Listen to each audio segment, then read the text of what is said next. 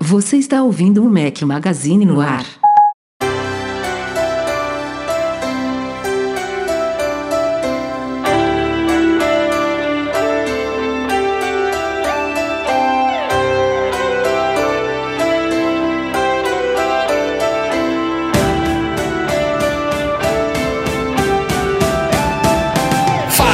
Galera do Mac Magazine, bem-vindos ao Mac Magazine no ar 278 ao som de Tears for Fears. Bom dia, boa tarde, boa noite, boa madrugada a todos vocês. Fala aqui, é claro, Rafael Fishman para botar ordem nessa bagaça e eu não sei nem o que falar. Ficou até sem voz. Não é, Rafael. O negócio é o seguinte: a gente respeita muito você. Esse podcast não tem como existir sem a sua presença, entendeu? Breno, você é muito cara de ficou pau. cultivando. Já, já existiu, mas não foi a mesma coisa, né, Breno? Não é a mesma Muito cara coisa. de Então, pau. assim, cai muita qualidade. Se faltou eu, se faltou Edu, tudo bem, mas você, Rafa, você é o host perfeito. Você é o cara, entendeu? Então, por favor, coloque aí, Edu, uma salva de palmas para a volta de Rafael Fishman. E a volta do nosso podcast, essa bagaça. Ó, eu acho que foi a primeira vez na história do podcast que ficamos três semanas sem, hein? Quer dizer, três Ah, semanas sem não. Pulamos É. duas porque tem três Isso, semanas que duas. saiu o último. É, É, uma na semana verdade- sem sempre fica, né? É, é. fala. De vez em quando a gente pula uma semaninha. É raro, mas de vez em quando acontece porque agendas e tal. Mas realmente dessa vez, nos desculpem. Vocês sabem que não foi culpa minha. Não, não, Não, foi- longe dele, longe dele. Não, não é culpa do Rafa, obviamente, até porque o cara tava de férias e não- se ele gravasse podcast não é férias, né?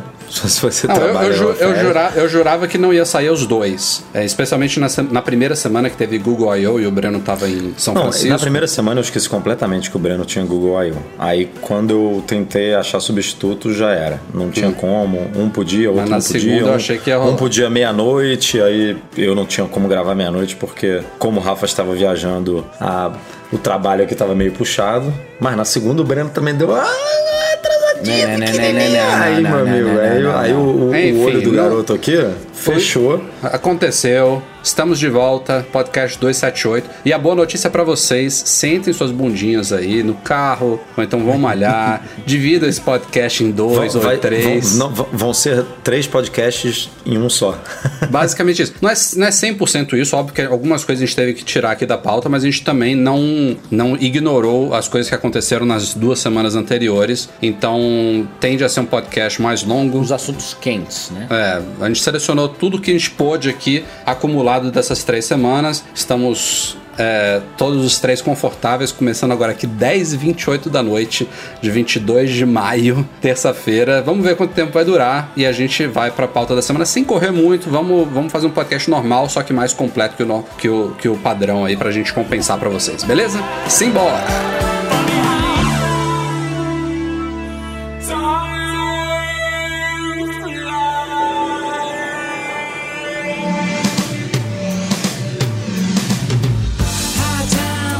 Primeira pauta da semana é quentinha, saiu agora há pouco, hoje, dia 22 de maio. A Apple confirmou, na verdade, o que a gente já esperava, né? Teremos keynote de abertura da Worldwide Developers Conference 2018, às 10 da manhã, horário local de San José, que é horário de São Francisco também, de Cupertino, enfim, lá do Vale do Silício, do dia 4 de junho. Faltam menos de duas semanas para a WWDC, então isso já é padrão, ela só oficializou o que a gente já imaginava, mas confirmou também, graças a Deus, que teremos transmissão ao vivo da Keynote. Então, Graças a Deus é ótimo. é, aquele evento educacional de março, né, que foi realizado naquela escola em Chicago, ele não teve a transmissão, foi o primeiro em muito tempo que não tinha e talvez a gente já até discutiu aqui no podcast N razões pelas quais a Apple não transmitiu aquele ali, mas agora estamos de volta aos trilhos. É, vai ser às 14 horas pelo horário de Brasília, do dia 4 de junho. É claro, teremos cobertura completa do Mac Magazine. Na WWDC, como vocês sabem, são esperados todos os novos grandes sistemas da Apple.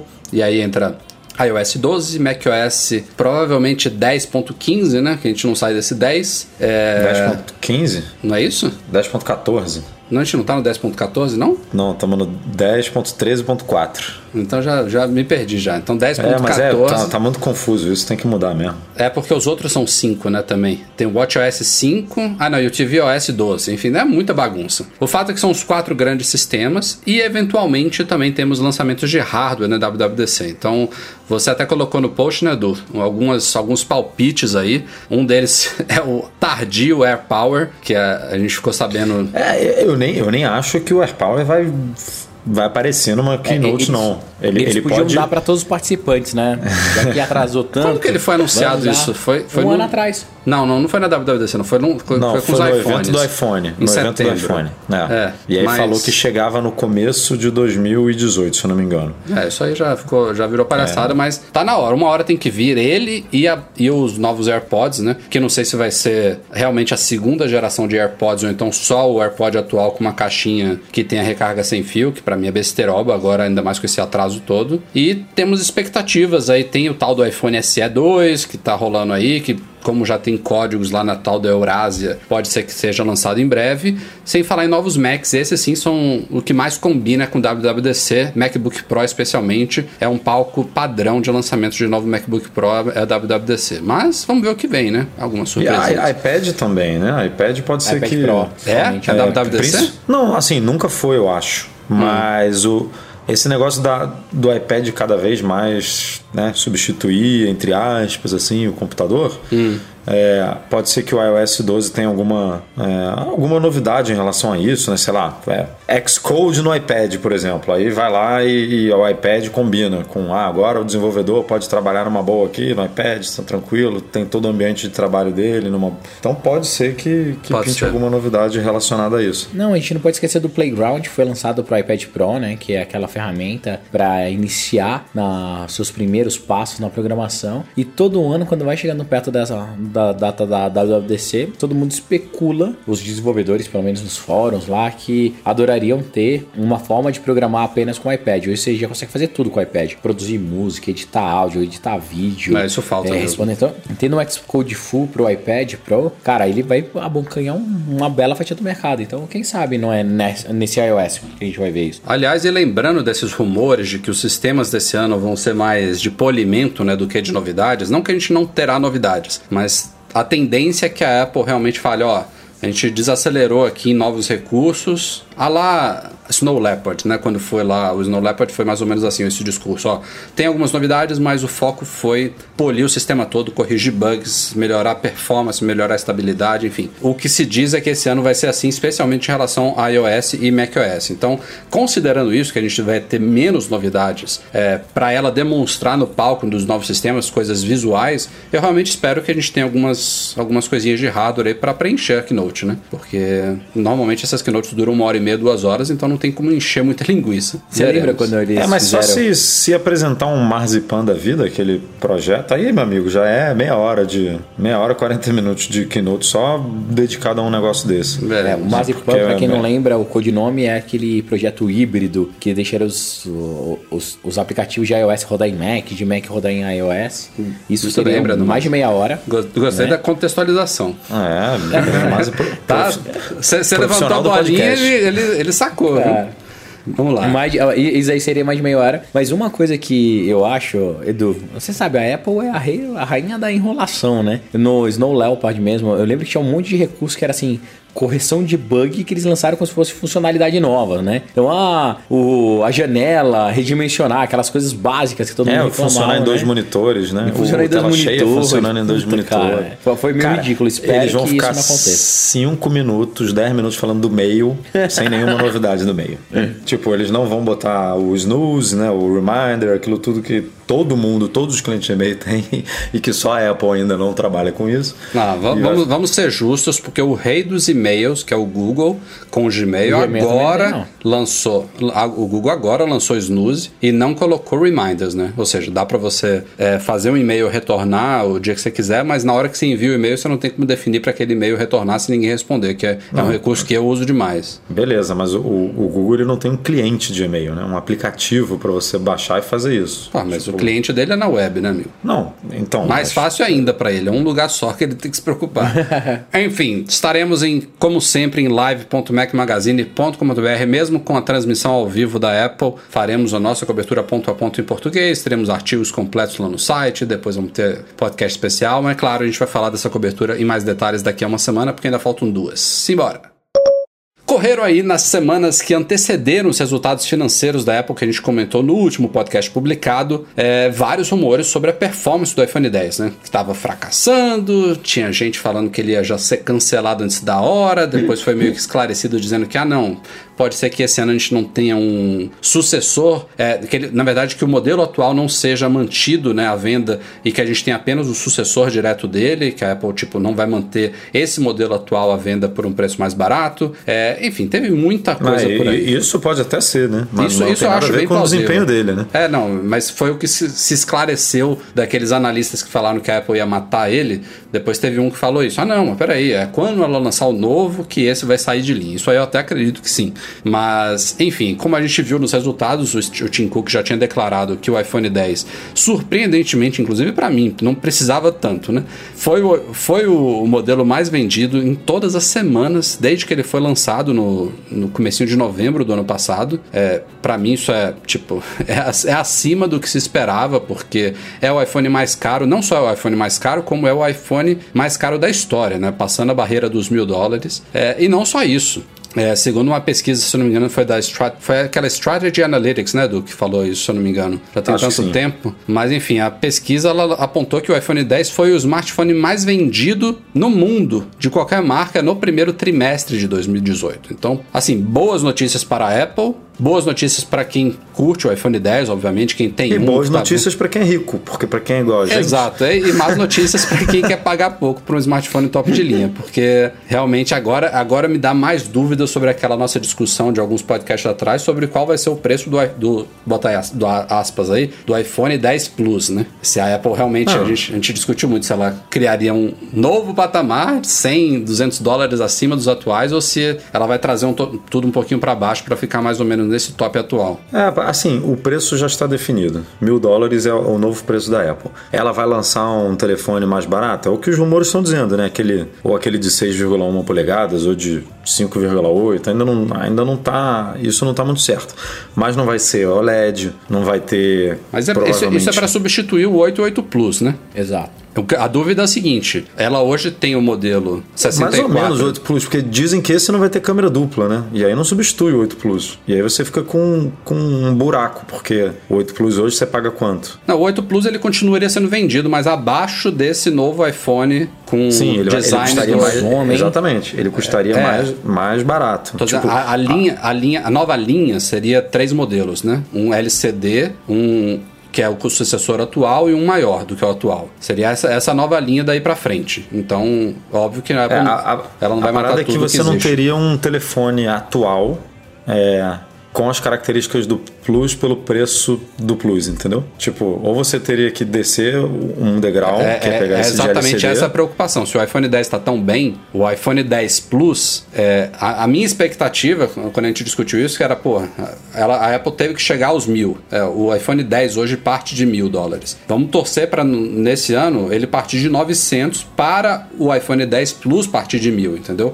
Mas do jeito que a coisa tá, pode ser que o iPhone 10 acho que Plus parta subir. de 1100. Exato. Essa que é a dúvida. Essa que é, o medo. Eu, eu, Eu acho que eles vão subir, cara. eu já boto verdade. meu, minha Ou, aposta ou seja, o nisso aí. modelo de 256 ou até de 512, se a Apple ampliar a capacidade, pode chegar a 1.300, 1.400 dólares fácil. Esse cara é muita grana. É, né? preço de Mac, bicho. Preço do. Quanto é que tá o MacBook de é 12? muita grana. Tá por aí, é, Mil- 1.300. 1.200, né? 1.300. É, pre- preço de Mac. É. Enfim, mas é, é como a gente colocou no post. Rumores são rumores o fato é esse. Chorem quem quiser chorar, comemore quem quiser comemorar, mas o iPhone 10 está muito bem, obrigado. Falando em iPhone 10, muito bem, obrigado. A Samsung não para de cutucar a Apple.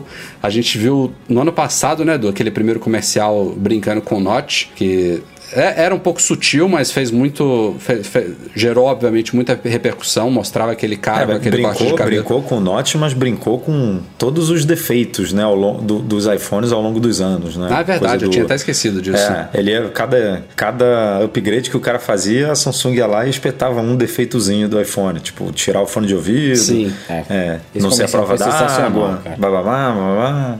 Terminou com Ter- Terminou com carinha na fila, né? No- no- É, com, aquele, com aquele corte de cabelo bizonho. Enfim, ela meio que deu uma sequência a esse comercial agora, promovendo o Galaxy S9. E assim, ele tem muitas particularidades esse comercial. Primeiro que.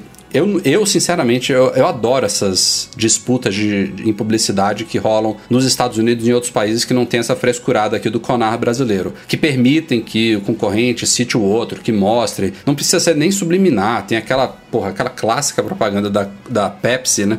Que o cara vai na maquininha dos refrigerantes, bota uma, uma ficha, marca Coca-Cola, é um, é um menininho, né? Marca Coca-Cola, bota a latinha no chão, sobe na latinha de Coca-Cola para conseguir alcançar o botão da Pepsi.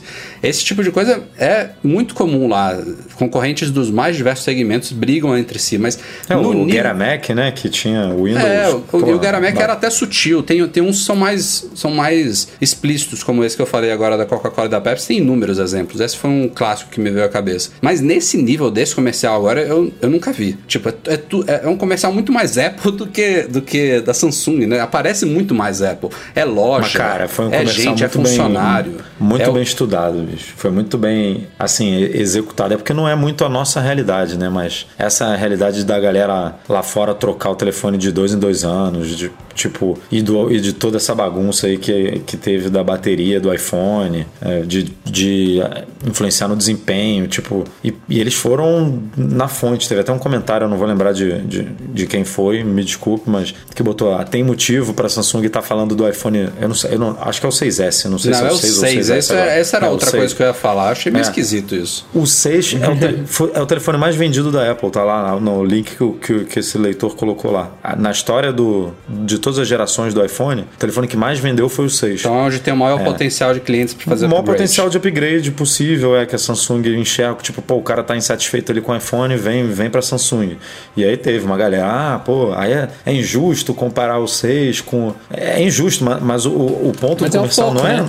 É, o ponto do comercial não é comparar o desempenho do iPhone 10 com o S9, é mostrar, cara, o S9 é um puta de um aparelho e você que tá sofrendo aí com o 6, em vez de pegar o 10, vem cá e vem, vem pro meu lado. Compra aqui o meu. É, e eu achei que foi o que você falou, tipo, o comercial é todo Apple, mas ele é muito. é, a, palavra não sei se é essa, mas é muito elegante, sabe? Tipo, não, não, não tá ali é, diminuindo a Apple, tipo, tá mostrando problemas reais mesmo. Tipo, o desempenho diminui. Se você for na loja trocar, o, o cara vai falar que você precisa desligar lá o negócio da bateria. Assim como se o cara ainda tiver com o Galaxy da época do iPhone 6, né? Sim, sim, mas vo- você não vai mostrar isso do seu produto, É. né? Você vai Não, mostrar isso do produto dos principal outros. é que o comercial foi extremamente bem feito. Ficou muito legal. Não, já era uma baita polêmica, né? Tá na, tá na boca do povo. Surge o resultado. Eles, eles realmente estão acertando na fórmula. E é, e é o tipo da coisa que E a ficou Apple uma sequência legalzinha do outro, né? Tipo, Ficou. não- Tem não- até o filho do vê- cara, né? Um, sei lá. É, você vê que tem uma continuidade ali, tipo, É. é. diferente, mas é igual, assim. Então tá dando certo, né? Ou não também, porque as vendas do S9 não estão tão boas, já estão falando em adiantar de novo aí o lançamento do Eu só, S10. eu só espero, sinceramente, não, não. É um pouquinho por causa dessas propagandas, mas é um pouquinho também pelo que eu sempre falava da, da, da estratégia da Microsoft com relação a smartphones e tablets. Eu tô, torcendo pra Samsung não adotar o Note, cara, pra ela ser o diferente nessa história toda. Não só em relação à Apple, mas em relação ao, ao mundo Android também, né? Porque todo mundo, eu, agora eu não tô vendo nem exceção no mundo Android, todas, todas copiaram é, a É, o ideia. O Google não copiou, né, também com o Pixel. mas- Ainda, vamos ver. Ainda, É, o Android já, já, já tá copiou, é, né? já copiou com o Android, o Android está preparado para o Note, já está preparado para os mesmos gestos do iPhone 10, então falta pouco.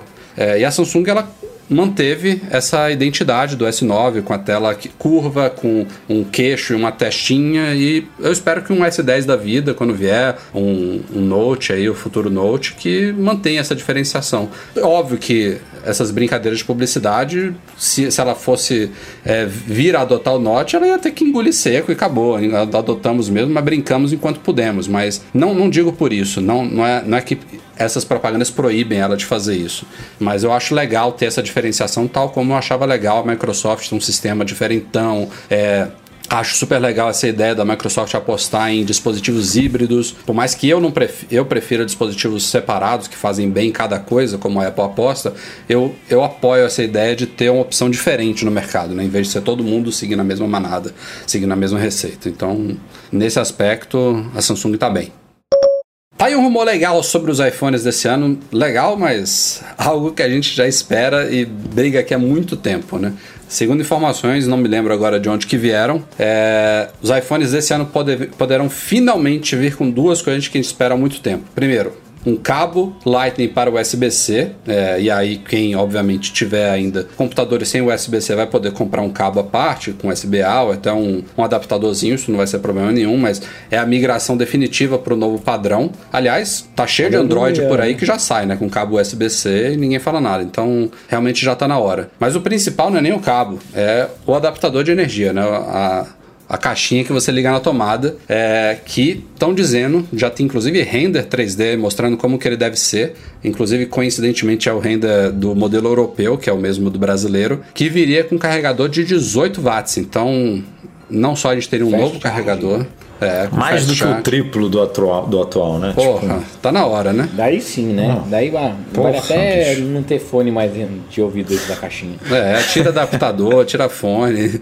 mas dá isso pra gente, né? Exato. Não, cara, o cenário, o cenário hoje é catastrófico, né? Você, ah, se você quiser usar a recarga rápida do iPhone, você precisa de um adaptador do seu Mac, um cabo USB-C Lightning que você. E reza tipo, explodir. Cara, você precisa comprar, você, você gasta, sei lá, quantos dólares só para poder carregar o seu iPhone um pouquinho mais rápido. Não, e é uma vergonha, porque tem Android aí de 300, 400 dólares que já vem com carregador fast charge na caixa. Então, tipo, não faz sentido não, não oferecer isso para o cliente. E a, e a, boa notícia disso aí, especialmente para linha, as linhas de produção da Apple, é que um carregador de 18 watts serve também para iPads, né? Os, os, iPads no Brasil, até hoje não, não me lembro, ou não sei por que dessa diferenciação, eles vêm com adaptadores de 10 watts nos Estados Unidos de 12. Então, um de 18 dá e sobra também para iPads. Então, a Apple poderia usar o mesmo carregador, os mesmos cabos para toda a linha de iPhones e toda a linha de iPads. É, isso é bom, é, né? Pra, é muito bom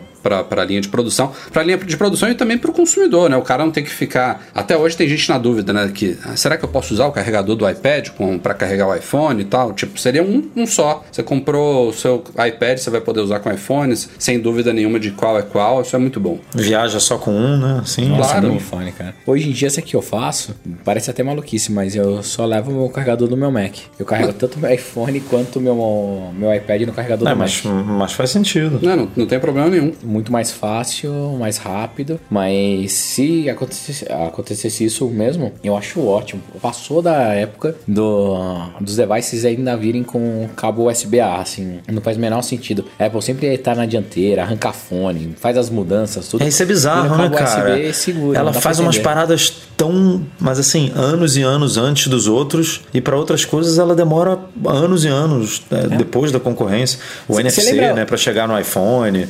É, é esse negócio NFC, de mudar a, a, a, carga por indução, até mesmo trocar o conector de 30 pinos. Você lembra o tanto tempo que demorou? É bizarro isso. É meio, sei lá, não, não, realmente não tem como explicar. Né? Em paralelo a isso, outro indício de que esse rumor tem algum fundo de verdade é que a Apple reduziu, tanto nos Estados Unidos quanto no Brasil, o preço do seu cabinho USB-C Lightning, que é esse cabo que deve vir na caixa dos iPhones. Ele voltou ao preço promocional daquela época do, do da chegada dos Macs de USB-C, né? Que a Apple fez uma, uma promoção geral aí de acessórios e periféricos USB-C com preços promocionais temporários. É, esse cabo USB-C Lightning, o modelo de 1 metro, né, que é o padrão, é o que vem na caixinha do, do, dos, dos iPhones. Nos Estados Unidos ele caiu de 25 para 19 dólares e aqui no Brasil de 149 para 119 reais. Então é o mesmo preço da época promocional e agora de forma definitiva. Eu só não entendi por que, que eles não reduziram também o cabo de 2 metros. Ele continua custando. Então, aí tem a ver, na minha opinião, não é o que está lá pro... dentro, né? Com a questão da produção. É. Se ele vai botar na caixa do iPhone, do iPad, do. Pô, dos mas mesmo assim, AirPods, assim, beleza, Edu, eu entendi. Do... Eu, é, eu entendo. Não, cara, é, é, mas aí você tem que fabricar, é muito mais do mas, que fabricar. Mas, cara, hoje. beleza, ele diminui um pouquinho a margem. Quanto é que custa um cabo desse? Mas pra que diminuir margem? Você tá ganhando ah, dinheiro. Mas ah, pra quê? Pô, não só pra, não só pra agradar a gente? Né? Aí diminui o preço do iPhone 10 também, pô. Eu, eu, eu entendo o argumento, mas, pô, aí fica um 19,835. Pô, deixa É, bonitinho, é, 19, é assim, 19,29. Pronto. Ah, é isso aí, é um, é um metódico mesmo, né? Tá- Você pode ganhar mais 5 dólares ali no que tá pagando. É, é oferta e E procura. pagando bicho, feliz ainda. Vamos foder os Agora, caras. e, e é, é o mesmo preço, 119 é, e 19 dólares lá nos Estados Unidos, é o mesmo preço do atual hoje, do SBA, né? Então, tipo, tem toda aí uma, uma série de sinais e coincidências que realmente indicam que, que, que esse vai ser o cabo que vem na caixa, né? Até porque esse carregador de carregamento rápido ele não funciona com SBA, né? S- Acho que o SBA não tem capacidade para isso. Acho que não. Eu acho que o SBA é até 12. watts, uma É, é só assim. o USB-C, então, tipo, obrigatoriamente tem que mudar isso.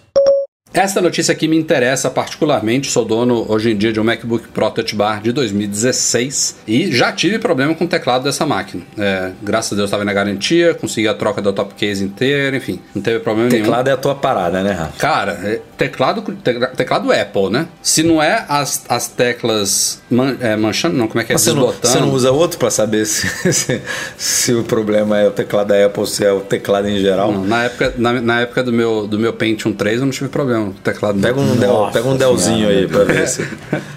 Cara, se fosse só aqueles problemas que eu tinha antes de tecla desbotando, né? Tipo, manchando todo, ju- juntando uma, um- uma setinha da letra, setinha não, uma linhazinha da letra na outra, não dá nem Eu, pra eu não vou falar que isso é só você, porque eu já vi outros teclados de outras pessoas assim, mas sim. eu nunca tive esse problema. O meu aqui é 2015, tá aqui. Você já teve, forte. Não, nunca. Minha minha mão Cara, é boa. o- Minha mão não tem essa sudorese igual a sua. Ah, eu sou na mão mesmo. O, o teclado do, do Rafa, a letra some. Tipo, Não, mas o, o, aço, Rafael ele o tem ácido, né, velho, na mão. Mas, ó, enfim, o problema agora não é nem esse. O problema é embaixo. É, a Apple, como vocês sabem, desde o. é, começou no MacBook de 12, né, Du? Foi, foi o MacBook de 12, é, foi o primeiro é, que veio com a primeira geração, né? Ela, É, ela, e aí, ela introduziu pra pra fazer o MacBook fininho e tal. Eles falaram, pô, a gente já afinou aqui, os componentes internos estão todos minúsculos, a tela tá minúscula, mas o teclado ainda tá incomodando e eles desenvolveram um tal novo sistema borboleta no lugar do, do mecanismo tesoura, que é aquela pecinha de plástico que fica embaixo da tecla que faz ela se movimentar para baixo e para cima, né? Então a Apple falou que era um mecanismo que não só deixava o computador mais fino, como também é, ele deixava a o movimento da tecla mais uniforme, né? Então ela não, não pendia para um lado só, quando você apertava toda ela descia, que era mais confortável, que era mais é, durável, enfim. Prometeu N coisas que soaram lindamente aos ouvidos de todo mundo e na prática não foi assim. Já teve inúmeras reclamações com essa máquina, depois ela levou esse mecanismo para os MacBooks Pro, falou que lançou a segunda geração do mecanismo borboleta e as merdas continuam acontecendo, tanto é que aconteceu comigo. É, a tecla pipocou para fora, parou de funcionar, enfim, não, Inclusive, eu acho que a segunda geração tá mais problemática do que a primeira, né? Porque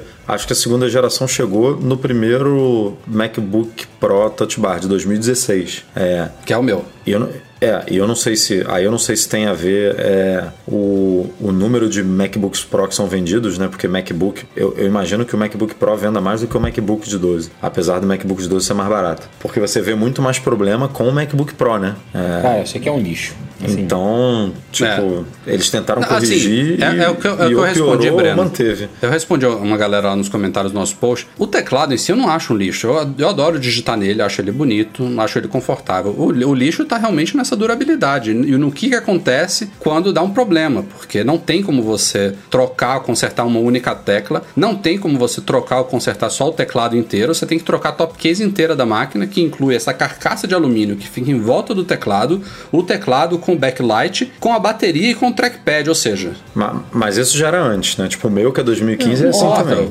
Quando eu, Rafa, quando eu falo que ele tá um lixo, é o seguinte, cara, esse é o Mac que eu vi que deu mais problema até hoje. Exemplo, eu tinha um igual o seu de 2016. Ele deu problema na touch bar, que esquentava absurdamente, e daí causava kernel panic no, no meu Mac. Toda vez que ele tava ligado na porta Isso aí foi beta, viu?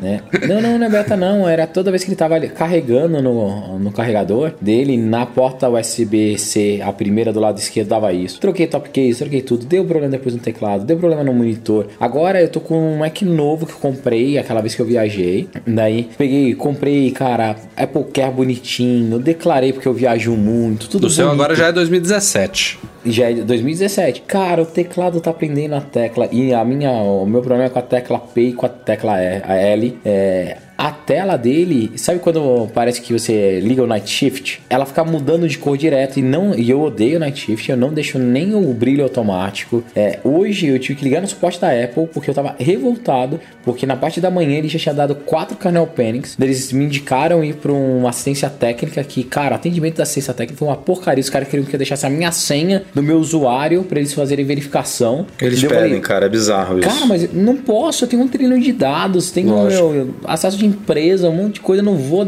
Assim, eu tô tão insatisfeito, mas tão insatisfeito com esse Mac que, assim, é uma tristeza, cara. Eu Não só você, né? Breno.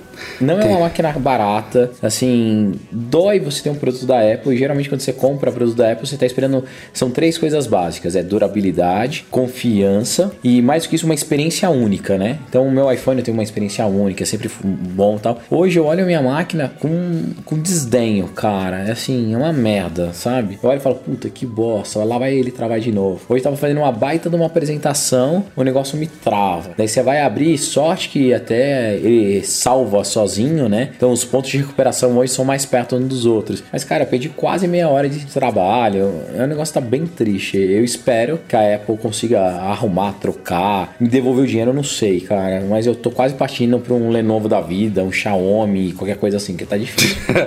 Mas- É, mas você, isso- tá, você tá mais mas- do que eu, porque eu, Mas o eu meu foco pago o é- jantar pra ver isso. É, você também. mudando. O, o- o problema aqui, o foco é no teclado. Rolou um abaixo-assinado enorme, exigindo que a Apple faça um recall dessas máquinas, é, que ressarça quem pagou pela troca, que dê um- uma máquina nova, que não seja a mesma máquina, né? Isso é importante falar. Tipo, a galera não quer que troque o Mac, quer que dê um Mac com um teclado diferente, consertado de fato. Então, Quer que a Apple mude o projeto, né? Exato, Tipo, faz, exato. faz um projeto de teclado novo que não tem esses problemas. É, e isso, obviamente, não demorou muito tempo, inclusive pensando no, no cenário jurídico dos Estados Unidos é fácil. Já tem muita gente processando de fato a Apple é, devido aos teclados. E eu, como eu falei aqui, eu já tive esse problema. é, no, no Mac passado, que não tinha nada a ver com isso, mas já tive nessa máquina agora, especificamente esse modelo 2016, e eu realmente apoio. Se eu tivesse lá, eu estaria entrando nessa sessão coletiva fácil. No momento eu não, te, não tô tendo problema, não tô tendo inclusive nenhum desses problemas que o Breno falou. Minha touch bar uso pouco, mas está funcionando bem. Não tenho problema de carregamento, instabilidade. As últimas duas versões do High Sierra resolveram meus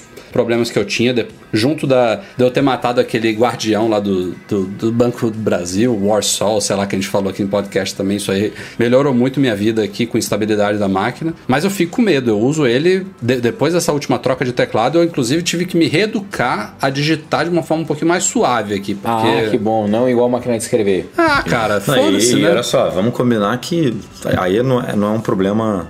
É, um problema que influi, é, é mais. Não, não é, não é nem estético, é auditivo. Cara, esse, esse teclado é, é um estupro pro É, ouvido. isso isso né? falam, bizarro, falam é desde o lançamento, né? Porra, é, É, um barulho barulho, dele bicho. é. Caceta, se você estiver trabalhando em casa com as pessoas dormindo, você, vai, você acorda tua filha digitando um negócio desse. Tem uma galera É, que, que gosta de teclado que faz barulho assim, né? Tem uns teclados, aqueles mecânicos, Mecânicos, bem, bem tradicionais. É, aquele de 1950. Não, não, tem, Não, tem uns não, atuais é que- mesmo, aqueles da. É, os Qual é aquela marca, cara. Breno?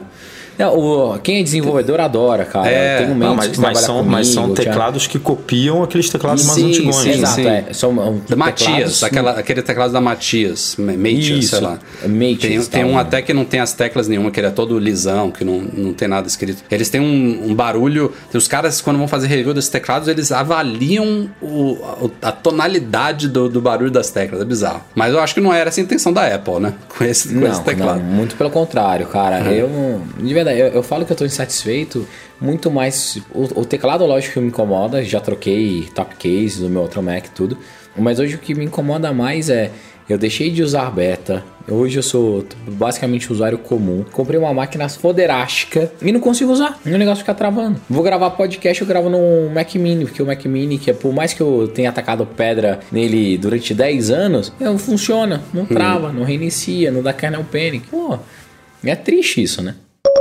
Pulando de problemas em produtos Apple para outros, saiu informações aí que iPhone 7 e 7 Plus rodando o iOS 11.3 ou 11.3.1 podem apresentar problemas no microfone e que a Apple já estaria trocando os aparelhos. Foi você que escreveu esse post, Edu? Eu não sei exatamente o que acontece. Cara, nem, ah, agora eu não lembro se fui eu ou se foi o, o, o Bruno. Mas é basicamente você atualiza e o, o microfone é, para de funcionar da forma que deveria. É, rolam os ruídos, às vezes é, a pessoa do outro lado nem ouve você. Um problema antigão, né? O, o na, curioso, na, verdade, é um problema que já aconteceu no passado. É, então, mas é um problema que aconteceu no passado e que uma atualização de software é, corrigiu. O curioso desse é que é, quem está com esse problema e, é comprovar, e, e, comprova lá na Que não deve ser loja, muito difícil, né? É, a, o, o Genius faz os testes e tal e comprova que tá problema. O, eles não estão falando, ah, tipo. É, Aguarde uma atualização. Agora, não, tá trocando. É, Isso é muito parece esquisito. que o software né? influencia no. Tipo, quebra o hardware, sabe? É meio, meio bizarro. Não faz muito sentido é, isso. Pensar nisso. Ou estão trocando porque fala, cara, vai demorar para corrigir. Sim. É, você não pode ficar sem microfone, porque é um telefone, é, então vamos trocar. Mas aí eu não sei se poderia trocar só o. É, não sei se o microfone é uma, é uma peça que, que daria para trocar com tipo a câmera, né? A, a câmera Acho traseira que que, eles conseguem trocar. Acho que não. É, então aí tem que trocar o, o aparelho inteiro, o que é meio bizarro. Mas tá rolando isso e a Apple não. Normalmente, quando é um problema de software, a Apple já solta um, um pronunciamento aí via algum site. Não, ó, estamos cientes e vamos corrigir o problema Sim. na próxima atualização. Não rolou isso. É isso que tá esquisito. É, a, a boa notícia quando a gente fala desses problemas de Apple é que, no geral, às vezes ela tarda, às vezes ela é mais rápida, mas ela resolve, né? Então você vê aí. A política já é, ó, apareceu gente com isso, troca, nem, nem pergunta muito, só faz a avaliação básica e troca. Isso é o, que- é o que a gente espera da Apple quando ela foge desse padrão, é que tem algo de errado. É, e outro problema, esse referente ao iPhone 10, na verdade não é que é um problema recorrente, na verdade, quando o Face ID dá algum problema no iPhone 10, até um tempo atrás, a Apple ela se focava depois de eliminar as variáveis de software em trocar os componentes relacionados ao Face ID. Então troca a parte frontal ali com a- o sistema TrueDepth dele, a câmera, os sensores e tudo mais para ver se resolvia. E em muitos casos não, não se resolvia isso, trocava o aparelho inteiro. Mas o que investigações aí dos últimos meses concluíram é que às vezes trocar a câmera traseira do iPhone 10 ajuda a resolver os problemas com o Face ID porque aparentemente o sistema das câmeras frontais e traseiro tá de alguma forma conectado e aí pode ser que algum problema na câmera traseira afete o funcionamento do Face ID. Então, basicamente, basicamente é uma curiosidade que a gente está trazendo aqui. É, se alguém tiver com problema no Face ID, não se assuste, por exemplo, se sua câmera traseira for trocada também. É um, é um novo um novo passo aí que é, é é uma nova orientação que a Apple deu para as equipes de suporte das lojas dela e de centro de serviço autorizados para que tente resolver o problema trocando também esse componente antes de trocar o iPhone como um todo. Curioso. Vamos então para o momento rumores aqui do nosso podcast. Começando, são vários aqui em um, a gente vai um por um. Começando com iOS 13. O que a gente vai conhecer Não é daqui a duas 12, hein? semanas é o 12. Isso, Já não é o 12, é o 13 já. é, é, tá cada vez mais, mais rápido, né? Antes da gente conhecer um, já tem rumor do próximo. Mas é claro que, se eu não me engano, quem trouxe foi o Mark Gama, né, Edu? Como sempre. foi. É, o Pra garoto variar. lá que era do 9 to 5 Mac, agora tá na Bloomberg. Ele tem realmente contatos muito bons. E o que ele fala é que a gente deve ter no iOS 13 algo similar ao que foi o iOS 11 ou 10. Enfim, teve um dos iOS recentes aí que teve muitas melhorias focadas em iPads e é isso que deve acontecer no iOS 13, que tem alguns recursos aí planejados já realmente para o ano que vem. Entre eles, por exemplo, que me lembra aqui de cabeça agora, é navegação por abas, como a gente tem agora de uma forma geral no macOS. Então, aplicativos teriam um sistema de você ter múltiplas abas, não só como a gente tem hoje no Safari do iPad, mas em outros também para facilitar trabalho multitarefa e tudo mais. Uma coisa que é muito requisitada que é a possibilidade de você rodar o mesmo aplicativo em split view é, duplicado, digamos assim, que hoje em dia não rola, né? Você só pode ter aplicativos diferentes lado a lado. É, que mais, Edu, que a gente tem? Você se lembra? Um novo aplicativo Arquivos, que não, ele não comentou Novo exatamente não, o né? que. Uma nova versão, né? Um- É, melhorias. Um, um- um aplicativo melhorado, mas ele não comentou o que viria né, né, de- dessa- com essas melhorias. E o mais curioso é um redesenho da tela inicial, assim, do, do sistema. Que, Oh, isso, cara, né? porra, um iPad de 12,9 polegadas. Você ter aquela, aquela tela inicial ali é, igual a de um iPhone, né? Eu, eu acho um desperdício. Não só a tela inicial, como tela bloqueada E também. nada deles anunciarem o multiusuários, né? É, isso já rola, né? Eles até falaram lá no evento educacional, né? Que eles lembraram, né? Ah, e se você tem um iPad, se a sua escola tem um iPad, você pode usar lo- login, né? Para os alunos e tal, tipo, que aí já, já carrega com toda É. é, as informações e documentos daquele determinado aluno. Ou seja, o, a, a base do sistema já está pronta. né? Eles só não querem lançar isso para o consumidor comum. Está tá focado em, né, em educação. Mas se um dia eles resolverem levar isso, já está pronto. Mas esse negócio da tela inicial, e, e aí eu, eu tô botando aqui, o Mark Gurman não falou nada, de uma possível tela bloqueada também. Pô, precisa, né, cara? Acho que dá outro dá outra pegada. O- o- os produtos são muito diferentes para serem iguais nesses aspectos, assim. Você comparar um iPhone com uma tela de 5,8 e um iPad de 12,9 e eles mostrarem exatamente ó, Isso, o isso, mesmo- é- essa sensação dos ícones já, já me causou estranheza no primeiro iPad, em 2010. Quando a gente viu a primeira screenshot daquele iPad com, To- aquele, com todo aquele. mundo falando, né? É um iPhone grandão, é um, Ah, é e, um e os iPad, ícones é um- eles eram muito espaçados. Eu falei, nossa, tem alguma coisa errada. A Apple espaçados vai. muito grandes, pareciam, né? É, enfim, vamos ver se vai isso mesmo.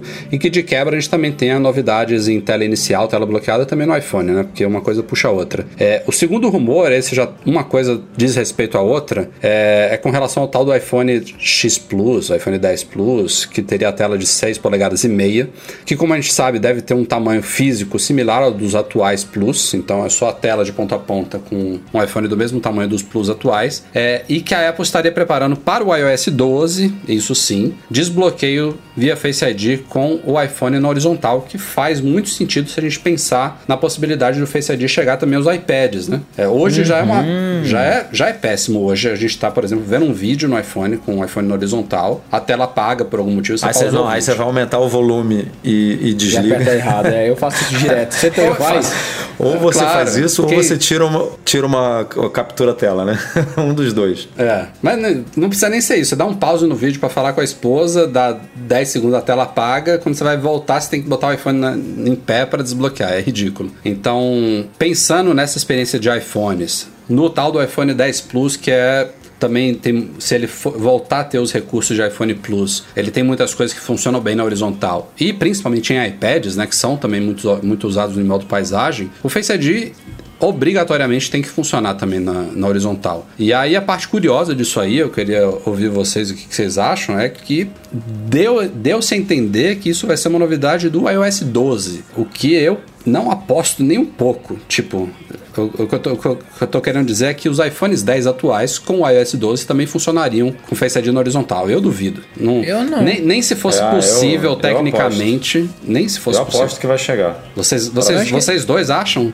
Acho. Eu acho que vai, Rafa. sabe Cara, a Apple, a Apple faz tão, tão- coisas tão mais ridículas e, e deixa exclusiva para hardwares mais recentes, sem justificativa, que nesse caso ainda é tão fácil para mim imaginar que, ah, não, o Face ID evoluiu Não, eles aqui. poderiam. Ó, Rafa, assim, eu concordo com você que eles poderiam alegar que ah, agora a gente tem um novo sistema, evolução Exato. do sensor 2, xalala, Isso. xalala, xalala. Mas quando eles anunciaram, eles falaram que era tão. O negócio era tão mágico, tão magnífico, que pegava até você debruçado na piscina, debaixo de chuva, no- na neve, na casinha de sapê, sabe? Funcionava tão bem que seria de bom tom deles lançarem um iOS novo falando e, Não, eu e falando assim, cara, nosso hardware é tão foda que agora com o update você vai funcionar até de ponta cabeça. E funcionar. Porque hoje é muito engraçado. Ele desbloqueia o meu telefone com a cara do meu irmão, mas não desbloqueia comigo deitado. Que é ridículo, entendeu? Assim, é, é um negócio muito, muito, muito, muito ridículo. É. Eu acho que o FaceTime ainda é muito ca- questionado e isso é uma forma dela dar Face uma... ID. É, o, o Face ID é muito questionado e aí ela trazer trazer melhorias pra quem já tem um aparelho, só que quem investiu no. É, eu- eu primeira acho lindo geração isso da que vocês estão parada falando, só não- tal, só não acredito. É, é um, não, eu, eu boto fé. Só não é Apple, só não é Apple, né, Rafa? Mas seria ótimo. E, assim, sinceramente, óbvio que é uma coisa extremamente complexa. Mas para um sistema desse, com tantos sensores, câmera e tal, identificar que, por exemplo, o iPhone de cabeça para baixo, que o seu nariz está em cima da boca, ou, ou embaixo da boca, entre os olhos, enfim, você Não, saber qual é. Rafa. ele identificar qual é a orientação do rosto, não deve ser Ah, tão virou a porra do giroscópio, Rafa. tudo, Ainda mano. é bem lembrado, Porra, mano. Rafa. Tem isso. Não, nem- não precisa nem do giroscópio, Rafa. Ele não faz análise de nariz de formas, é pontos, cara. Pontos em qualquer ca- plano cartesiano funciona. É, é pontos, cara. Não, isso aí não tem, não, Não, tem desculpa. né? Lá, não tinha nem assim- pensado na ideia do acelerômetro do giroscópio. Cara, tem um monte de coisa, assim, a Apple se ela quisesse fazer, ela faria. Com certeza, não deu tempo, foi um monte de coisa, eles priorizaram outras coisas pra poder lançar e agora vai fazer a evolução. A minha grande dúvida, de verdade, é, diferente do nosso Touch ID, que a versão 1 para 2 evoluiu muito porque o sistema de fotometria lá, que ele tirava foto, evoluiu pra cacete, esse não. Teoricamente, os sensores lá, o infrared tá lá, funciona super bem, isso não posso queixar. Cara, pode estar breu total absoluto que funciona o Face ID, isso é mágico. Então é só pegar e reprogramação É, o, mesmo. O, o que eles devem evoluir em termos de hardware é eles hoje em dia é 30 mil pontos, né, que ele lê na, no rosto. Então É, eles podem alguma coisa, é, provavelmente numa segunda geração é, evoluir esses sensores e sei lá botar 10 vezes mais pontos e aí eliminar, por exemplo, esses falsos positivos de irmãos. É uma coisa que a gente pode Isso. esperar para um hardware futuro. E outra Mas coisa que eles podem fazer também, Rafa, é aumentar o ângulo de atuação desse. Isso é bom, pra gente não ter que inclinar infrared. em cima da mesa, né? Exato. Então tá É em cima boa. da mesa, você olha, daí, óbvio que teria que deixar aquela, aquela ação de olhar, né? Sabe o foco que tem lá que você desliga Sim, essa sim. opção? É, para olhar pro telefone o telefone libera. Edu. Deixa eu interromper, deixa eu interromper vocês. Eu abri aqui o, o iMessage, tentei brincar aqui com, com o Animoji, obviamente ele não pega na horizontal, né? O Face ID, ele, ele dá o problema.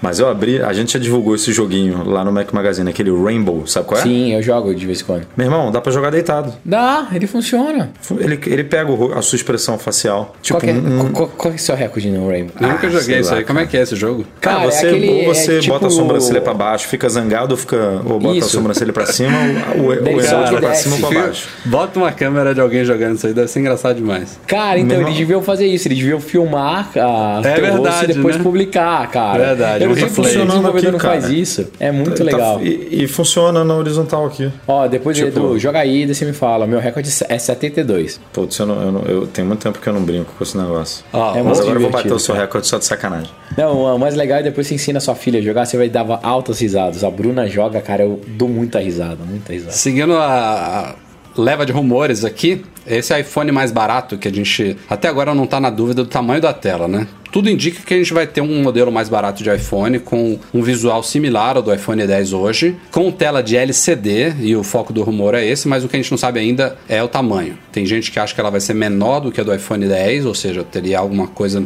na faixa de 5, 5 polegadas e meia, lembrando que o do iPhone 10 tem 5,8, mas tem muita gente apostando aí, o japonês lá do Meko Takara, o Kuo, que vai sair de cena agora, estão falando que ele vai ter 6 polegadas, 1, ou seja, ele teria uma tela intermediária entre o iPhone 10 e o iPhone 10 Plus, os futuros iPhones sucessores do atual. Mas enfim, o rumor é sobre o painel LCD, e o que dizem é que esse LCD vai ser semelhante ao que a LG usou no G7 agora. Lembrando que o G7 é o novo flagship da LG, a gente cobriu ele lá no site. E possivelmente dos grandes flagships de hoje em dia, eu acho que é o único que veio com LCD né, na tela. Que é curioso, porque ele tem até uma note, claro, tem um, tem um note lá em cima. É, pode esconder o note via software, que é uma das coisas que a gente está vendo sair nos, nos Androids recentes aí, mas não é OLED. É, e a É, gente. o, Zen, o Zenfone também, mas eu não sei se o Zenfone pode ser considerado um flagship, o, Zen, o Zenfone 5, né? Acho que dentro da Asus ele deve ser flagship. É, é pra e ele- Asus ele é, mas é ele eu acho que no, também, né? no mercado como um todo ele é aquele intermediário premium, digamos assim. Mas não é, não é OLED? Isso eu não, não me lembrava, Edu. Não, ele, ele é. ele- não, eu, pelo, quando a gente cobriu no site também, eu lembro que não era. Posso É. estar falando besteira, mas. Como, é- como a gente sabe, a tela do Pixel 2 e do Pixel 2 XL, se eu não me engano, são fabricadas pela LG. Elas tiveram várias críticas, né? São telas OLED, QLED, como é que a LG chama, enfim. É, tem aquela tonalidade azul quando você inclina um pouco a tela, o brilho não é essas Coca-Colas, a fidelidade de cores, o Google teve que é, lançar um update do Android do Pixel para oferecer cores mais vibrantes via software, enfim, teve várias críticas de, de tudo que se fala sobre o Pixel, aparelho excelente, câmera fenomenal, a tela é um dos pontos negativos dele que deve ser resolvido esse ano. Mas são telas fornecidas pela LG e a gente sabe que a Apple não considerou LG para os iPhone, para o iPhone 10, né? O OLED do iPhone 10 é só Samsung. Então, ao menos na parte de LCD parece que a LG está bem resolvida. Ela ainda tem que melhorar a parte de OLED, então não me surpreende realmente que a Apple opte pela LG nesse, nesse tal do iPhone mais barato. Até porque essa tela do LG G7, embora não seja OLED, ela realmente parece ter ficado muito boa, tá super é, nítida, com cores fortes e um brilho fenomenal. Um brilho que supera, eu acho, inclusive os brilhos de, de OLEDs. Eles conseguiram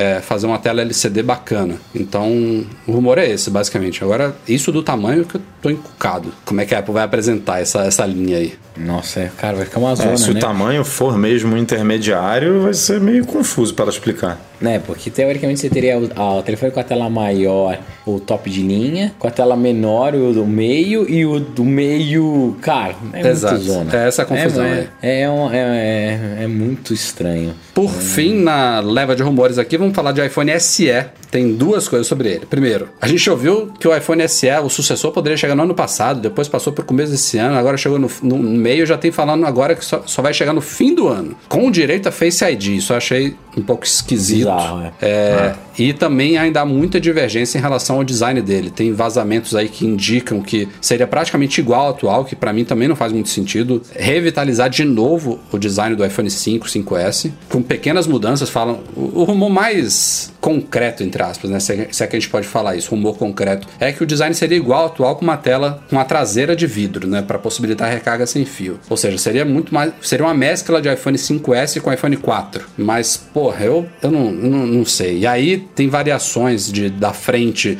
sendo igual ao atual e variações da frente no mesmo formato, só que com a tela ocupando a, a- a- toda a área disponível e o Face ID lá em cima com o Notch e tal. Enfim, eu tô achando muito esquisito isso. É, cara, é um bom rumor, assim, pra gente só checar na hora que for lançado. Isso é muito bom. Então, eu, eu gosto de rumor Até porque assim, que os, deixa... os rumores estão falando tudo, né? É. Então, tipo, Então, deixa um o rumor que vier, nego vai- alguém vai acertar. É, assim, um rumor que confunde, pode dar uma bagunçada. Vocês acham, que, tá? vocês acham que a gente pode ouvir sobre isso na WWDC? Não.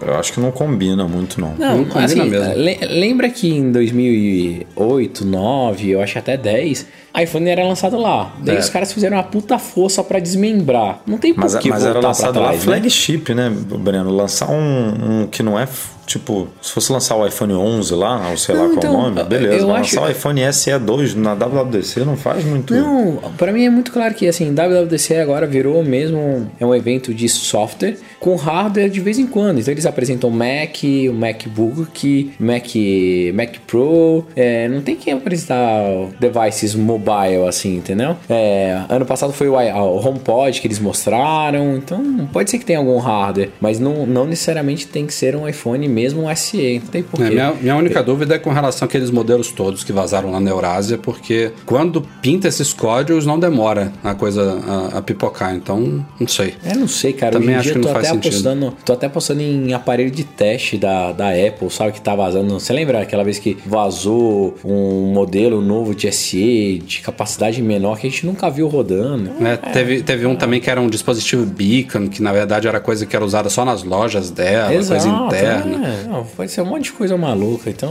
hoje em Veremos. dia, isso não me anima tanto mais igual animava antigamente. Essa pauta é curiosa. Eu passei, como você sabe, as últimas duas semanas meio off. E aí eu tinha certeza que eu tinha lido uma coisa e quando eu fui revisar os posts eu li outra. Porque basicamente tem dois posts com um título quase idêntico.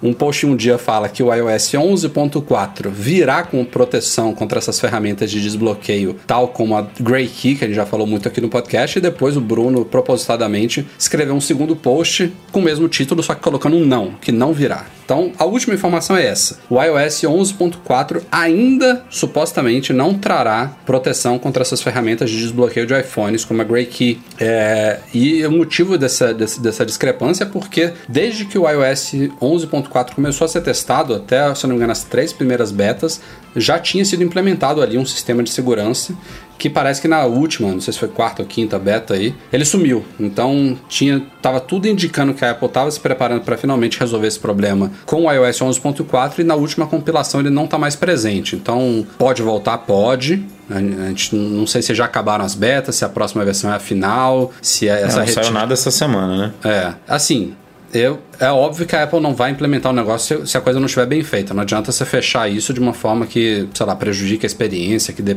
pau em algumas coisas. Se ela realmente resolver tirar isso antes da versão final, é porque a coisa realmente não estava redonda. Mas ao mesmo tempo, eu acho que é uma polêmica que já está merecendo uma resposta da Apple, né? Essa, teve muitos detalhes pipocando sobre essa Grey Key aí. Tem governo, tem FBI, tem CIA comprando essas caixinhas, pagando 15 mil, 30 mil dólares. Tem aquela empresa lá de Israel também, a Celebrite, que usa solução similar. Então, a, tal como a Apple res, respondia rapidamente a brechas exploradas por jailbreak e tal, logo soltava o update do iOS, ela tem que fazer isso também. Ela não se pronunciou nada sobre esse problema até agora. É, a forma como ela vai solucionar isso é, inclusive, muito inteligente, muito óbvia. Só para vocês entenderem, é, essas ferramentas hoje em dia elas requerem que o iPhone é, que tenha um acesso físico ao iPhone, então ele precisa ser conectado a essa caixinha via Lightning e aí eles conseguem fazer uma engenharia. A, como ela funciona, eu realmente não sei, mas tem uma espécie de engenharia um reversa, um bypass, um bypass com um ataque ataque de força bruta que não bloqueia o aparelho, enfim, que eles conseguem descobrir a senha, é, a depender da complexidade da senha, em alguns minutos, horas ou dias, né? Então a gente inclusive já deu a dica lá no site para quem quiser não correr risco nenhum, trocar a senha de desbloqueio do iPhone por uma senha alfanumérica mais complexa, porque aí realmente você pode aumentar esse prazo aí para anos. Então é, a, a, a, maior arma está nas, tá na, nas nossas mãos de como usuários. Mas a forma como a Apple vai solucionar isso no iOS é inclusive bem simples. É algo é, no sentido de se o iPhone for conectado via Lightning e ele não tiver sido desbloqueado por um certo número de dias, né, Edu? Ele para de trocar dados, ele só passa energia, alguma coisa nesse sentido. Então, a ferramenta ela não. É, ele, pede a senha. Ele, ele pede a senha para. Você, você não teria acesso à troca de dados via cabo, ao menos que o iPhone tivesse sido desbloqueado recentemente, alguma coisa nesse sentido. É, então, inutilizaria realmente, ao menos. É, a, se, a, claro, se um cara acabou de desbloquear o iPhone, cair na mão de uma Great, uma great Shift da vida, os caras já conectarem, provavelmente ainda conseguiriam explorar alguma coisa, mas a ideia é que pouco tempo depois isso já tivesse sido inutilizado pelo sistema. Então realmente eu não sei o que está acontecendo nos bastidores, por que, que, a Apple tirou, se vai voltar, se não vai. Mas quando, quando for implementada, é, a Apple ela costuma ser bem transparente em relação a essas correções de segurança e a gente deve saber se veio ou se não veio. Que tal uma nova sequência de caracteres que trava o aplicativo Mensagens no iPhone? Não acaba, né? É, de dois em dois meses eu acho que pinta um negócio desse. dessa vez é o que? É uma bolinha preta, do? Na verdade é uma bolinha preta disfarçada de não sei quantos códigos. Mil. mil. tipo, é, é um. É uma máscara, né? Tipo, é um. Tem um monte de, de códigos ali que eu não sei como. É, tecnicamente se transforma só numa bolinha preta com algumas coisinhas ali do lado. E aí isso de novo sobrecarrega o, é, o sistema e aí faz travar, e aí você precisa é, excluir o aplicativo, depois é, excluir a, a, tal da conversa para ele não. É, para o sistema não ter contato de novo com, aquele, com aquela linha ali cheia de código e não travar de novo. Enfim, é um, a gente explica tudo no post ali como fazer se você foi afetado pelo problema, mas é basicamente um joguinho aí de gato e rato, né? nego descobre, a Apple vai, corrige, aí nego descobre outro, a Apple vai, corrige. E o bizarro e é que dessa assim. vez eu tinha visto alguma coisa similar no Android, uma bombinha, de um emoji de bombinha, se não me engano. Foi, é, é, começou no Android. É basicamente a mesma coisa, provavelmente com, com uma diferença ou outra atrelada aos sistemas, mas é, é começou no Android sim. Foi, foi o esquilo, no Android acho que foi o esquilo, né? É, era um, era um é, toque no esquilo, alguma coisa assim. Acho que era uma bombinha, mas enfim, não faz muita diferença. O fato é que realmente, se você parar pra pensar como é que funciona nos bastidores, faz sentido, né? Tipo, rodar um, uma infinidade de códigos que, a gente não tá vendo e trava o, o negocinho. Mas a boa notícia é que isso é bem fácil de resolver. Então, a gente já ensinou como que você foge disso enquanto a solução não é definitiva no sistema, mas certamente esse é um bug que vai estar corrigido na próxima atualização do iOS. E afeta Mac também? Afeta Mac, afeta, afeta é, WatchOS, né? Porque o WatchOS tem mensagens também. Sim, sim. E afeta tvOS, só que no tvOS eu não sei como que afeta, porque você não tem esse tipo de recurso no, no sistema, né? Não tem mensagem, nada disso. Então, a gente acompanhou a homologação do modelo Wi-Fi com celular do iPad de sexta geração, esse iPad que foi lançado no evento educacional lá de Chicago. É o iPad de 9,7 polegadas com suporte ao Apple Pencil, basicamente um processador mais rápido. A Anatel homologou recentemente a versão Wi-Fi que estava faltando e já está disponível para venda no Brasil. O iPad de sexta geração já está no site da Apple online e também nas revendas autorizadas. Os preços a gente já sabia já desde o lançamento, se eu não me engano começa em 2.500, né, do reais. 2.500, é. É, e vai até 3 e, 3 e tanto, não me lembro. Tem modelos de 32 e 128 GB, tanto Wi-Fi quanto Wi-Fi com celular. Um iPadzinho bem bom. O preço, obviamente, aqui no Brasil poderia ser mais acessível para um iPad de entrada, mas diante das, das da, do nosso cenário nacional, é, é um produto excelente. Assim, acho que para a, a Apple acertou na fórmula desse iPad, eu acho. É, principalmente com a adição do suporte ao Apple Pencil, que era um dos grandes diferenciais do iPad Pro. É, ele está muito bacana. Eu, não, eu tô curioso para saber o que, que vai vir nos próximos iPads Pro, mas para a grande maioria das pessoas, esse é um iPad hoje em dia hiper capaz que vai durar anos a fio. Então é um investimento interessante. É, só de vir com Face ID e aí é, com bordas menores, hum, né, já é uma é, grande diferença é, é. pro no Pro. Mas eu, você bateu nessa tecla várias vezes já, desde que ele foi lançado, eu senti falta do, do tecladinho também, tipo. Ah, sim, é. é, é. Não, é, o, ter, os modelos Pro ainda tem, ainda tem seus diferenciais. Tem o, tem o tecladinho, tem a, te, a tela ProMotion, né, com aquela taxa de de atualização variável, que vai até 120 Hz. Tem os quatro alto-falantes, pô, o som do iPad Pro é, é, fenomenal. A própria tela, né? As telas são maiores, tem de 10 polegadas e meia de quase 13 polegadas. É, eu acho que o processador também é um pouco melhor, tem mais RAM, enfim, é, tem, tem uma diferença. Não é que seja. Não é que, não é que a gente virou um iPad Pro barato, mas o Apple Pencil era, era merecido. Se fosse para escolher entre suporte a Apple Pencil ou tecladinho, a Apple acertou escolher o Apple Pencil. Chegamos então às leituras de e-mails enviados para noar.mecmagazine.com.br. É óbvio que acumulou alguns aí nessas últimas semanas, então a gente selecionou um pouco mais do que o normal aqui, começando com o Matheus Martins, é, que conta aqui, tentar resumir o e-mail dele. Por favor, galera, eu vou repetir aqui. Manda e-mails mais objetivos pra gente ler aqui papum responder. jogo tenho, rápido, é, bate-bola, jogo rápido, ó, ping-pong. Esse meio do, do, do Matheus tem acho que uns sete parágrafos aqui, vou tentar resumir aqui, vamos lá. É, ele, em 2011, ele tinha lido muito a respeito de Macs, do, das coisas boas de Macs, na época ainda tinha uma reputação boa. Comprou um MacBook Pro de 13 polegadas numa viagem aos Estados Unidos, saudoso dólar a 1,60 nossa, que saudade. Que lindo, né? Cara, isso, isso, não existe, isso não existe mais, não. Putz, cara, eu fiquei até triste quando eu li. É, e ele disse que passado esses sete anos, a máquina dele ainda tá muito boa, mas que ele tá querendo fazer um upgrade. E ele achou uma coisa curiosa quando ele comparou esse MacBook Pro de 2011 com o atual. Ele viu, por exemplo, que a máquina dele tem um i5, um Intel i5 de 2,3 GHz e que a atual também tem um i5 de 2,3 GHz. A dele tem 16 GB de RAM e a atual tem 8 GB de RAM. E o dele tem um, o que ele chama aqui de HD híbrido, não sei o que que é. Não, até onde eu sei, MacBook Pro não tem Fusion Drive, né? Mas ele chamou aqui HD é, não, híbrido mas, de 500 GB. Você podia trocar na época. Lembra que eu trocava, você tirava o leitor de CD e metia um SSD Será que é lá? isso? Pode Deve ser. ser. Eu fiz isso na minha máquina e ficou animal. É, eu também eu fiz naquele meu Mac que foi roubado. É, eu tenho saudade daquela máquina, cara.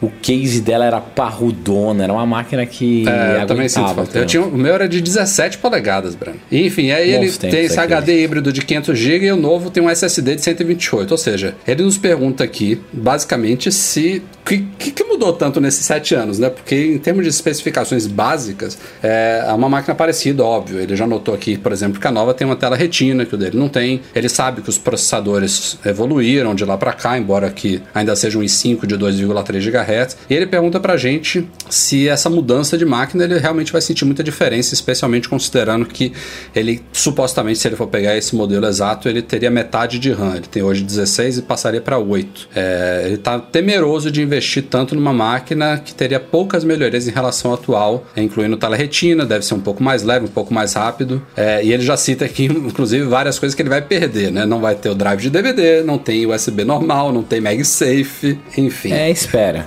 Foda, né? É, esperaria, cara. Assim, você já passou sete anos com essa máquina. Não vai ser mais um que vai te matar. Espera mais um pouquinho. Quem sabe não vem boas melhorias. Você tá achando que a gente vai ter uma balançada aí nos Macs? Daqui? Ah, Rafa, tem que ter, né, cara? Assim, eu seguraria, de verdade. E é uma das coisas que a gente acabou não falando lá que eu sinto falta, é- ele pontou muito bem, cara, o MagSafe é, Mas é um não negócio vai que não dá, voltar. é, não dá pra entender porque a Apple tirou também, mas tudo bem. Mas Dá e não eu dá, daria né? uma segurada. É, é, é, é bem... Porra, eu sinto falta demais do MagSafe. O MagSafe já salvou um Mac meu, claramente. Eu Não sei se foi, inclusive, mais de uma vez. Cara, Mas é, não, essa coisa de você salva- poder... Teoricamente salvaria toda semana com as crianças, entendeu? Imagina. Mas é, é a, a simples coisa de ser uma porta universal USB-C e você poder conectar em qualquer uma das quatro portas para recarregar, nem que seja duas, uma de cada lado, isso aí é bacana, mas realmente matar o MagSafe é, foi triste. Era uma das coisas mais, mais legais, assim, quando a Apple lançou, mostrando, a pessoa tropeçando, era bom demais. Enfim, pode ser essa a recomendação, Matheus. Seguindo, Jefferson Alves. Apesar de hoje só ter um MacBook Pro da Apple, antes, de, antes eu tinha de tudo, continuo escutando todos os Mac, Mac, Mac Magazine no ar que vão saindo. E minha dúvida é a seguinte: é, esse Mac é não retina, é uma situação parecida do Matheus. Meados de 2012, com 13 polegadas. Ele quer basicamente saber quantos GB de memória ele pode suportar em cada pente. Esse ainda era um MacBook com slot de RAM. Ele disse que no site da Apple ela fala que suporta até 4 GB em cada pente, totalizando 8, mas que ele já viu vídeos no YouTube de pessoas colocando 8 GB em cada pente, indo até 16, e que no site da Kingston eles vendem pente de 8 GB para esse modelo. Qual a nossa opinião? Bom, respondendo isso, Jefferson, é, isso é super normal, tá? Quando a Apple lança, lançava nessas máquinas que tinham pente, ela fazia testes e homologação da, das RAM disponíveis no momento do lançamento e classificava a máquina como tendo X máximo de RAM. E meses ou anos depois, a, esses pentes eles evoluíam e saíam versões com maior capacidade. Então é muito, muito normal você ver Macs dessa época com uma especificação de fábrica suportando X, mas que na prática hoje em dia suporta o dobro. Então, isso aí que eles estão falando não é problema nenhum, você pode colocar até 16 GB de RAM nesse seu MacBook Pro. E vai voar, vai ficar um foguetinho. É um upgrade muito bem. A, a segunda dúvida, dúvida dele, eu acho que é bem por isso aí. Ele vale a pena fazer o upgrade ou continuar nesse, tendo em consideração que no mínimo eu gastaria mil reais para deixá-lo com 16 GB e colocar ainda um SSD de 480. Eu, eu faria esse upgrade, Jefferson. Se, você, se, se o seu ainda tá com HD, você vai trocar para um SSD, que aí, porra, é, é um- é uma troca até mais significativa do que do, dobrar a RAM. Só isso, só isso muda a vida, né? Porra! Meu pai, cara, meu pai usa Dell, né? Ele trocou de, no, o último Dell dele, ele pegou há um ou dois anos, e eu não sei por que ainda veio com HD, não sabia, era, era uma coisa comum.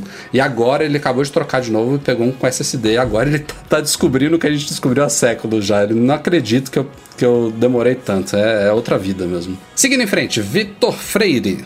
Como recalibrar a bateria do MacBook? Ele disse que está com um Pro sem retina de 2012, mais uma. E mesmo assim ele está desligando com às vezes 6, 8% de energia. Como é que recalibra, Edu? Cara, é que esse Mac é muito antigo, né? Mas ho- hoje em dia você não, não tem mais como recalibrar. Na verdade, a Apple diz para você fazer um ciclo completo lá É. é, de. é, o ciclo que a Apple chama é, por exemplo, você tá com a bateria em 100%, usou até 50%, a- aí voltou a carregar. Aí no dia seguinte você de- desligou de novo, tá em 100%, usou até 50%. Você completou um ciclo em duas é, usadas, digamos assim. O que a Apple recomendava era você fazer um ciclo completo, tipo você tá lá em 100%, desligar, usar até zerar e depois carregar de novo. Agora, isso é, é- eu não sei se pe- pega o Mac dele, que é 2012. Eu acho que não 2012 custa a fazer bateria esse era, era a bateria era Não, era removível. removível? Não, não, não era mais não. Não, né? Ma- Bateria removível, acho que foi até Mac, PowerBook. MacBook eu acho que já não veio. É, com a MacBook bateria teve removível, sim, eu lembro. O de 13 você tirava. Tinha, assim, tinha, tinha aquela. Eram duas hastezinhas na lateral que você apertava e Sim. levantava a tampinha. Você tinha um acesso por HD ou memória por ali. e Tinha bateria removível. Bons assim. tempos, hein? Porra. Mas, mas essa bateria removível tinha que calibrar, tinha que fazer umas paradinhas lá, que, que eu lembro que o próprio site, a página de bateria da Apple recomendava. Hoje em dia, Ah, cara, isso. É, fazer o esse, máximo esse- que você pode fazer é isso, uma É. vez por mês. Tipo, tira, uma- tira seu Mac da tomada, usa ele até desligar. Depois, depois que ele desligar, se possível, ainda deixa ele mais um tempinho ali sem, sem conectar imediatamente para a bateria realmente drenar de vez. E depois conecta e deixa ele até 100%. Acho que não, não, não vai fazer mal nenhum. Se vai resolver o problema da- dele desligar antes da hora, eu realmente não sei. Agora, se ele tem um MacBook desde. É porque é 2012, não necessariamente ele comprou em 2012, né? Mas e nunca, nunca trocou a bateria e o, o Mac tá agora desligando com 6%, porra, Tá tá, bom ótimo. demais. Tá bom mesmo, é verdade. Seis anos nesse esquema. Hoje em dia isso tá não é bom mais demais. realidade. Cara, minha, aqui ó, meu Macão novinho, cara, já tá com. Desde o começo do podcast, eu liguei, ele tá, tava 100%, tá com 53%, tô com medo dele desligar a qualquer momento. Até agora não travou ainda, então tô na sorte. Jacone Piuco foi com a gente na Mimi Tour 3, se eu não me engano. 3 ou 4. Disse que tá querendo trocar o iMac de 21 polegadas dele, de 2012, por um novo de 27, mas a questão é que ele colocou um SSD de 500 GB e o novo deve vir com Fusion Drive de 1 TB. A questão é, vou perder performance por isso? Pretendo comprar com os mesmos 16 GB de memória que tenho no atual. Vai? Cara, na, na que não. teoria, não, né? Porque Não, os cara. 128 GB lá de SSD do Fusion Drive é justam- servem justamente para isso. Alocar a Então- parte que você precisa de mais performance. Não, é, eu entendi, eu entendi a assim, resposta cara, do Breno. Não é um SSD puro. Exato. Daí ele vai pegar, ele tem um iMac, ele deve fazer uma edição de um vídeo grande. Um vídeo grande pra editar deve ter t- 30 GB, velho. Fudeu, já vai cair lá pro HD normal, não vai trabalhar no SSD. Entendeu? Sim. Perde performance, não tem jeito. Não vai falar que é a mesma coisa do que um Eu não sei como é que é essa alocação automática de, de joga pro SSD e joga pro HD. Mas, se eu não me engano, são 128, né? De SSD. É, eu acho que sim. É, o, porra, o sistema tem quanto? O sistema não fica todo ali, né? Quer dizer, eu acho que o sistema fica, mas os aplicativos fica. não ficam todos. Os aplicativos são Mas- os, que você mais usa. Mas ainda, ainda que fique, tipo, é, o sistema inteiro. O sistema inteiro não, não é enorme. Deve ser o quê? 8? 10? Por aí. É. E aí, tipo, eu imagino no caso que o, que o Breno deu de exemplo ele vai editar um vídeo enorme de, de 100 GB, sei lá, o vídeo. A, a primeira vez que ele mexer ali, até passar esse 100 pro SSD, pode demorar um pouquinho, mas depois ele vai jogar tudo possível para lá, para dentro, né? Eu, eu nunca vi vai- gente criticando o Fusion Drive, não. É que é difícil de você medir, né? Mensurar. Você não, não tá com um do lado do outro. Óbvio que se, se você puder pegar um que é SSD puro, é melhor. Isso aí é fato. Mas assim, eu não. Eu, respondendo ao Jacone, pra, eu não. Eu não pegar um, um tera de SSD. É, ainda é caro. meu irmão, porra, é caro demais. Mas eu só responderia assim, eu, eu não, não determinaria a compra com base nisso. Tipo, não é, o Fusion Drive não é sinônimo de performance ruim. Só não é a mesma coisa com SSD puro. Eu responderia dessa forma. Penúltimo e-mail da semana é do Marco Gomes. Diz que tem um iPhone 10 de 64 GB. É, aí ele assina o iCloud com um plano lá, grandão, para biblioteca de fotos e tudo mais. Mas que ele viaja muito para alguns locais remotos sem internet, que ele não leva computador e gosta de baixar as fotos e os vídeos das câmeras dele direto pro iPhone, usando aquele adaptadorzinho lá USB. E por isso ele precisa de bastante espaço livre no iPhone já que dificilmente o iOS vai colocar na nuvem tantos gigas de vídeos e fotos antes de chegar em casa, né? A internet em viagens é limitada. Então a pergunta do Marco é, é ele disse que a biblioteca, óbvio, antes de, sa de sair para viagem, a biblioteca está 100% na nuvem, né? Está sincronizada com o iCloud e tudo mais, mas que ainda assim, na última checagem dele, essa biblioteca está ocupando localmente 9 GB no iPhone dele. São cerca de 53 mil fotos. E eles nos pergunta duas coisas. Primeiro, esses 9 GB seriam só miniaturas das fotos e dos vídeos. E segundo, se tem como esvaziar o cache local da biblioteca de fotos do iCloud para deixar o iPhone livre para receber novas fotos que depois vão ser sincronizadas com a nuvem. A gente hoje até fez um post sobre um aplicativo similar a isso, né, do relacionado, o Gemini Photos. É. É, mas é, o, o cache eu não. O, o, o iOS ele é fechado nesse ponto, né? Tipo, eu lembro de uma gambiarra de você liberar espaço e tal, mas não, não tem a ver com foto. A, né, a- a forma, a forma de você. Eu acho que a única forma nativa de você fazer isso é desativar a biblioteca de fotos do iCloud, falar para ele apagar tudo e ativar de novo. Que aí ele só, ele só tende a baixar as miniaturas mesmo, porque ele vai baixando as fotos e vídeos à medida que você vai entrando nelas, né? Tem aquele, aquela rodinha no canto inferior direito. Então, teoricamente, se você fizer isso, você apaga tudo que está armazenado armazenado em cache local. Mas daí ele ter 53 mil fotos é muita coisa realmente. Eu não sei, eu não sei como que o iOS se comporta no momento que ele liga de volta. Se ele já sai baixando as mais recentes e realmente se 53 mil fotos em miniaturas já é suficiente para baixar alguns gigas como esses 9 que ele falou. É, É, muita tem coisa. vídeo, né, cara? Que ele falou aí também. Tem é, vídeo. vídeo. eu não sei, eu não sei como é que ele. Se ele bota só um, um vídeo de baixa qualidade ou se ele bota só um thumbnailzinho ali. Mas enfim, é 50 e poucas mil fotos. né?